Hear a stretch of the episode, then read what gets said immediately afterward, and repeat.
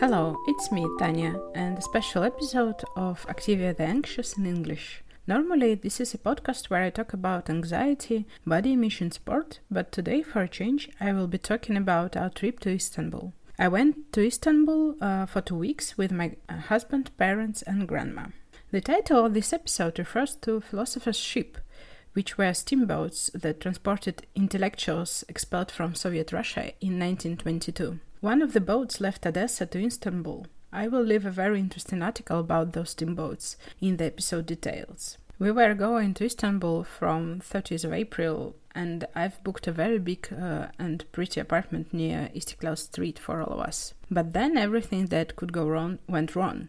Firstly, we had our flight changed from a direct flight from Moscow to Istanbul to a flight with a stopover in Antalya, which meant we would arrive 2 hours later, almost at 1 in the morning. I was just hoping that there would be no changes to our return flight, because I've planned to arrive in Moscow early, so I would have some time to unwind and rest before going to work the next day. And then a week before our trip, I got a text from our Airbnb host, and the shit hit the fan. She told me that there would be some municipal construction going near the place I've booked to stay, so there wouldn't be any water or electricity. I was really panicking because I didn't have a card to book a new accommodation. Remember that moment when Russian cards became a piece of plastic? Yeah, that one. And if she gave me a refund, how would I be able to get it from Airbnb without a card? At last, she told me that she had a new place that they were finishing and she can put us in there. When we arrived at the place at night, we saw that it was located on a very steep hill, which was very inconvenient for my grandma. Also, the play wasn't really finished. They were assembling furniture as we arrived, and everything looked unfinished, so we agreed we would stay one night, the host would give me a refund, and we would look for another place in the morning. The next day we managed to book a hotel in the historical center using my Russian card. How does booking work? I have no idea. After 3 attempts, we managed to get a taxi to move there. The hotel was okay, but a bit overpriced. Again, a lot of things looked not finished or needed fixing. It was also located on a quite steep hill. The funniest thing about the street was that it was full of fake brand shoe shops. And also there was a place where around 20 guys were sewing fake Louis Vuitton bags. And if you ask me, I would not recommend living in Fatih district, but for us it was convenient that we could get to all historic places by foot. I will tell you about transport in Istanbul a little bit later. With all this situation, we had one positive experience. Our Airbnb host booked a driver from the airport. His name was Volkan, which was very funny, and he was really charming and helpful. Now let's talk some tourist attractions. First of all, the mosques. In Istanbul, you can visit every mosque unless there is Friday prayer or some special event going on. I would recommend visiting Hagia Sophia and Suleymaniye. I think they're just insanely gorgeous. To go into the mosque, you have to be covered, so skirts and trousers should go below your knees, head and shoulders should be covered. Big mosques have scarves, skirts, and sometimes dresses at the entrance, so you can cover yourself. Also, you have to take your shoes off to go into the mosque, so I would recommend wearing slip-on shoes in Istanbul. We also bought a small shoe horse to carry in our bags. Secondly, there are a number of sultan's palaces in Istanbul. The most famous two are Topkapi and Dolmabahçe. Topkapi is an older palace near Hagia Sophia. You can buy tickets online, so I would recommend coming in the morning, because it's one of the most popular places. I really loved listening to the audio guide about the history of the palace and the country, and there are a lot of really beautiful ceramic tiles. Dolmabahçe is a modern palace.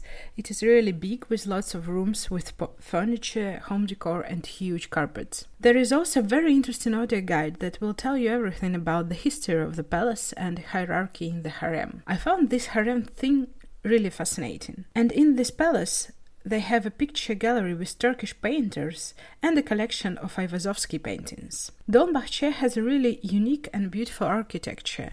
You can see it from the water if you take a boat from Beşiktaş or Kabataş. One of the most famous tourist attractions in Istanbul is Galata Tower. I didn't find the exhibition really interesting, but the view from the top was amazing. You can see all of the city center, the palace, the mosques, It's pretty cool. And from the tower you can go to Istiklal Street, which is the biggest pedestrian street with shops and cafes. It is pretty pleasant to walk there.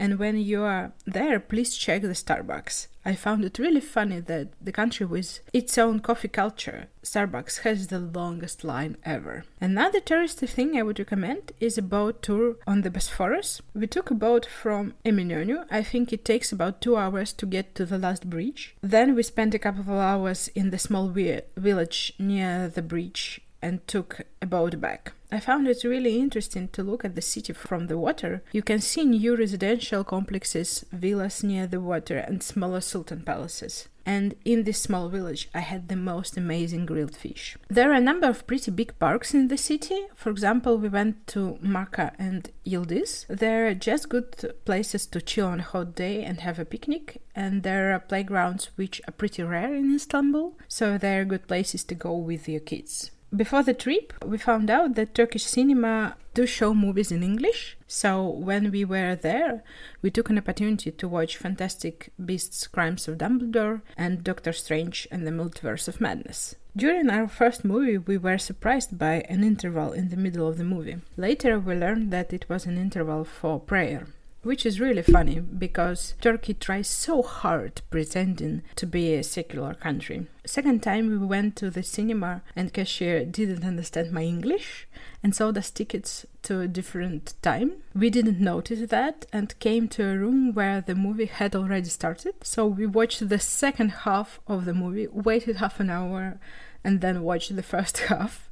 Thankfully, they again had a prayer break, so it was easy for us to leave. Also, one evening, me and my husband Ruslan went to listen to some stand-up comedy. I am a big fan of Russian stand-up comedian Denis Chozhoy. At the beginning of the war, Denis moved to Istanbul and started performing there for charity. And we went to see one of those events. I really liked it. It was really nice to see some like-minded people and to listen to some jokes. Also, there was a Turkish comic called Taha who performed in Russian. This was really funny and sweet. I will link a video about performing in Istanbul, which Denis posted on his YouTube channel. The main thing that we wanted to do in Turkey was open a bank account and get a debit card, because we hope we will someday need cards to use outside of Russia. So my friend Julia recommended to me a Telegram channel of one Russian girl living in Istanbul, and she was helping people to open a bank account in Turkey without a living permit. So one day we met her in a Turkish bank to get our cards. Everything went pretty smooth, though I found it really funny that nobody was in a rush. The guy that took our money to put on the deposit accounts took his time to drink some tea between the clients. And in the end, we now have Turkish debit cards that do actually work. I wasn't able to make a payment on Amazon, don't know why, but I have successfully paid for Netflix and Patreon. Having a working debit card makes you feel like a proper human again. I was getting really tired of carrying wads of cash with me in Turkey. And thankfully to Turkish bank account, I was able to get my refund from Airbnb. It took about a week, but in the end I got the money, which I'm happy about. Now let's talk about things that I really liked and enjoyed on the trip. First of all, the city is just gorgeous. It's quite hectic, but I really loved their architecture. Mosques and different sultan palaces looked amazing and really were something I've never seen before. So there are a number of big green parks where you can lay on the grass and just chill, which local folk do a lot of at the weekend. And there are some really nice embankments to walk and chill by the water. One thing that everybody notices about Istanbul, there are lots of stray cats. Like, you see a new cat every 5 minutes. And also there are lots of stray dogs. And the dogs are having the time of their lives. They are laying on the grass near tourist attractions, like totally passed out. Sometimes I just wished I was these dogs and could just lay on the grass under the sun and not care about anything. They are all chipped and all are very friendly, so I suppose there are people who feed them, and cats. People do love cats. You can see everybody stopping to pet them. A lot of people feed them. They even carry cat food in their bags. So animals are loved in this city. Once we went to a mosque in Uskudar, and there we met a whole family of cats. There was a mama cat and 4 kittens, and the cat was this white, black and ginger color, and one of the kittens was black, the second one had a little bit of white, and the third one had more white patches, and the fourth one was ginger. We played with them for a good half an hour, and then when we were leaving, we saw the father. He was a big ginger cat with torn ear, looking like a war veteran. On another occasion, we were in the park called Ildis and met a cat who was going after a squirrel. He was sitting under the tree and the squirrel was panicking on the tree and making angry noises. So I tried to call the cat and he came to me and we had a great petting session. He was very affectionate and soft and I didn't want us to stop petting him. Oh, I really liked petting the street cats. Turkish food is amazing, though I was getting a little bit tired of eating grilled or fried meat almost every day. I really enjoyed grilled fish and seafood and fresh vegetables. Also, a couple of times I've had grilled aubergines and they were divine. If you like that kind of stuff, you will like Turkish cuisine. Speaking of meat, once I had a kebab with pistachios in it. It was so tasty. The only problem with Turkish restaurants are waiters that are pretty aggressive calling you into the restaurant. At first it was quite funny, but then you get really annoyed by that behavior. When you are in a touristy area around lunch or dinner time, you can't pass the street without being called to the restaurant. Also, they will act as if they are giving you tea or bread or something else for free, but then you see that they've included a 10% service fee on your bill.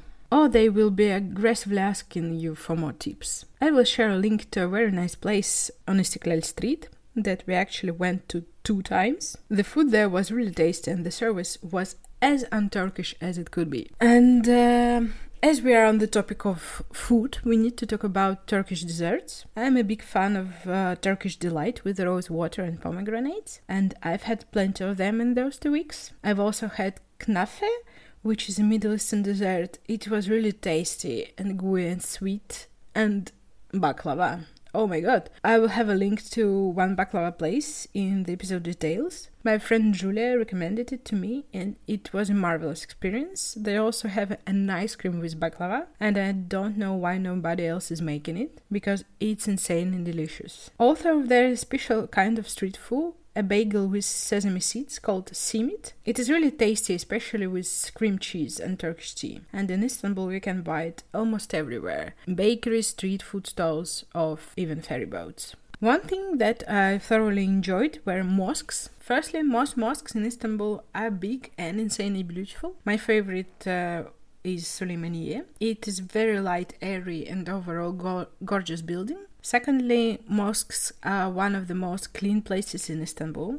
And last but not least, being from Orthodox Christian country myself, I found mosques very interesting. It was like no place I have ever visited. A couple of times we were able to be in the mosque during prayer. It was really surreal to sit on a very plush carpet and listen to the imam half read, half sing a prayer. I also liked going to the Asian part of the city. There are some really nice parks near the water in Kadikoy. Has a lot of pedestrian streets with cute cafes. And now I would like to talk about things that didn't impress me much. This is a reference to a Shania Twain song, if you know what I'm talking about. There is one main thing that you need to know about Istanbul. The city is huge. Officially, there are 16 million people living there.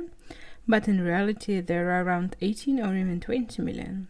And the infrastructure cannot handle that amount of people. Transport network is pretty good, but it's not enough. Buses and trams are always overcrowded, struggling to pass on the overcrowded streets. The city is always stuck in traffic, and I thought Moscow had a lot of traffic jams. Streets in the city center are really narrow, and there are almost no parking spaces, so the pavements are filled with parked cars. As a pedestrian, you are fucked. You'll be walking on the roadway or stuck in an overcrowded bus that is stuck in the traffic. And if you're driving a car, you're fucked too, because you're stuck in the same traffic jam as everybody else. Metro and trams are pretty convenient to get around in this situation, but in rush hour they're filled like an Indian train. You know, these famous photos with people hanging out of the doors? Istanbul's trams can look like that during the rush hour. Another thing that got me pretty angry was that people do not care about keeping their city clean. Oh my God, who the hell cares? There are almost no trash cans in the streets and people just throw their trash there. Once I saw a woman just casually throwing a piece of paper under the seat in the metro, and the metro trams are very pretty, new and generally clean. Also, on the theme of cleanliness, it was really dusty in the museums and palaces. I was sneezing like crazy and I don't normally have allergies. I think I would love Sultan's palaces a lot better if all the surfaces they weren't covered in a layer of dust. The only clean places in Istanbul are mosques and shopping malls. You can see I really liked the mosques. And last but not least, negative thing I have to say is that the motto of Turkish service is "Oh my God, who the hell cares?" I had a story happening to me on our last day that summed up my experience on that trip. We went to a cafe in the park and I've chosen to sit on a chair that was badly assembled. So its legs buckled and I fell on the floor on my back, banging my head and both of my elbows. And nobody from the cafe came to me to make sure I was okay. They didn't even turn their heads our direction. I can't imagine this thing happening to me in Europe. I didn't really hurt myself and I found the whole situation funny. But my dad got pretty angry. And, of course, after 2 weeks I have some tips for you. Firstly, there are free public toilets near big mosques. According to the Quran, you have to wash yourself before going to namaz. So in every mosque there is a special fountain. In big mosques there are big public toilets where you can also do this washing thing. As a person who likes drinking water and has a very small bladder, I really appreciated that. Also, there are public toilets in some parks and near the metro stations. You can get inside with your transport card and it costs you only 1 lira, which is almost nothing. Those places are all new and really nice and clean. Secondly, on every tram stop or metro station there are machines where you can buy and fill in a transport card. It works on every type of transport, even cable cars and ferry boats, and it is very convenient. Turks have a lot of state holidays and on those days transport in Istanbul is free. On our trip we had 4 days of Roza Bayram when we didn't pay transport fees. But you still need a transport card to get on the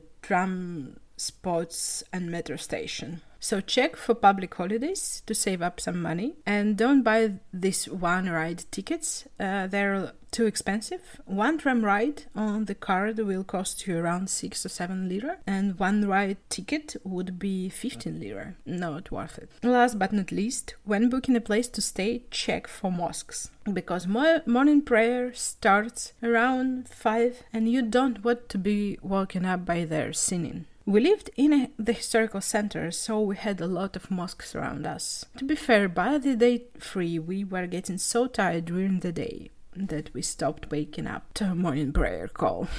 So this is my whole story about Istanbul. I did enjoy the city, but I don't think I would be moving there or going there again soon. It is a very big, loud and crowded city, so think twice before going there, but it's also beautiful and tasty. And in the end, I would love to thank my mom for pushing me, sometimes pretty hard, to learn English. When I was in high school, she found me an English tutor and consistently made me study with her. I was a very lazy kid and didn't understand how many opportunities knowing another language brings. But now I'm eternally grateful for the opportunities to learn my mom gave me. She also was very supportive when I decided to take an additional entrepreneur course at uni. And I would also like to thank my English tutor, Nessya Ivanovna. She sadly passed away in 2020, but I think she would love the idea of me doing podcast in English. She was an amazing teacher and wonderful, intelligent woman. I remember coming home from Moscow and visiting her. We could talk for hours, and she was always really proud of me traveling by myself and working for an international company. She was the first person to show me that learning another language can be really fun and can bring practical value. We watched old movies in English and read Oscar Wilde and Somerset Maugham. I really wish she could hear this episode. I would appreciate a feedback regarding my English speaking skills, and I would be really happy if you can share this episode with some native speakers. And of course, any feedback about the podcast itself is also appreciated. Thank you for listening to the episode. I hope you liked it. Please do subscribe to the podcast on your favorite podcast platform and on Instagram. Hope you all are doing well, and I will talk to you in the next episode. Bye!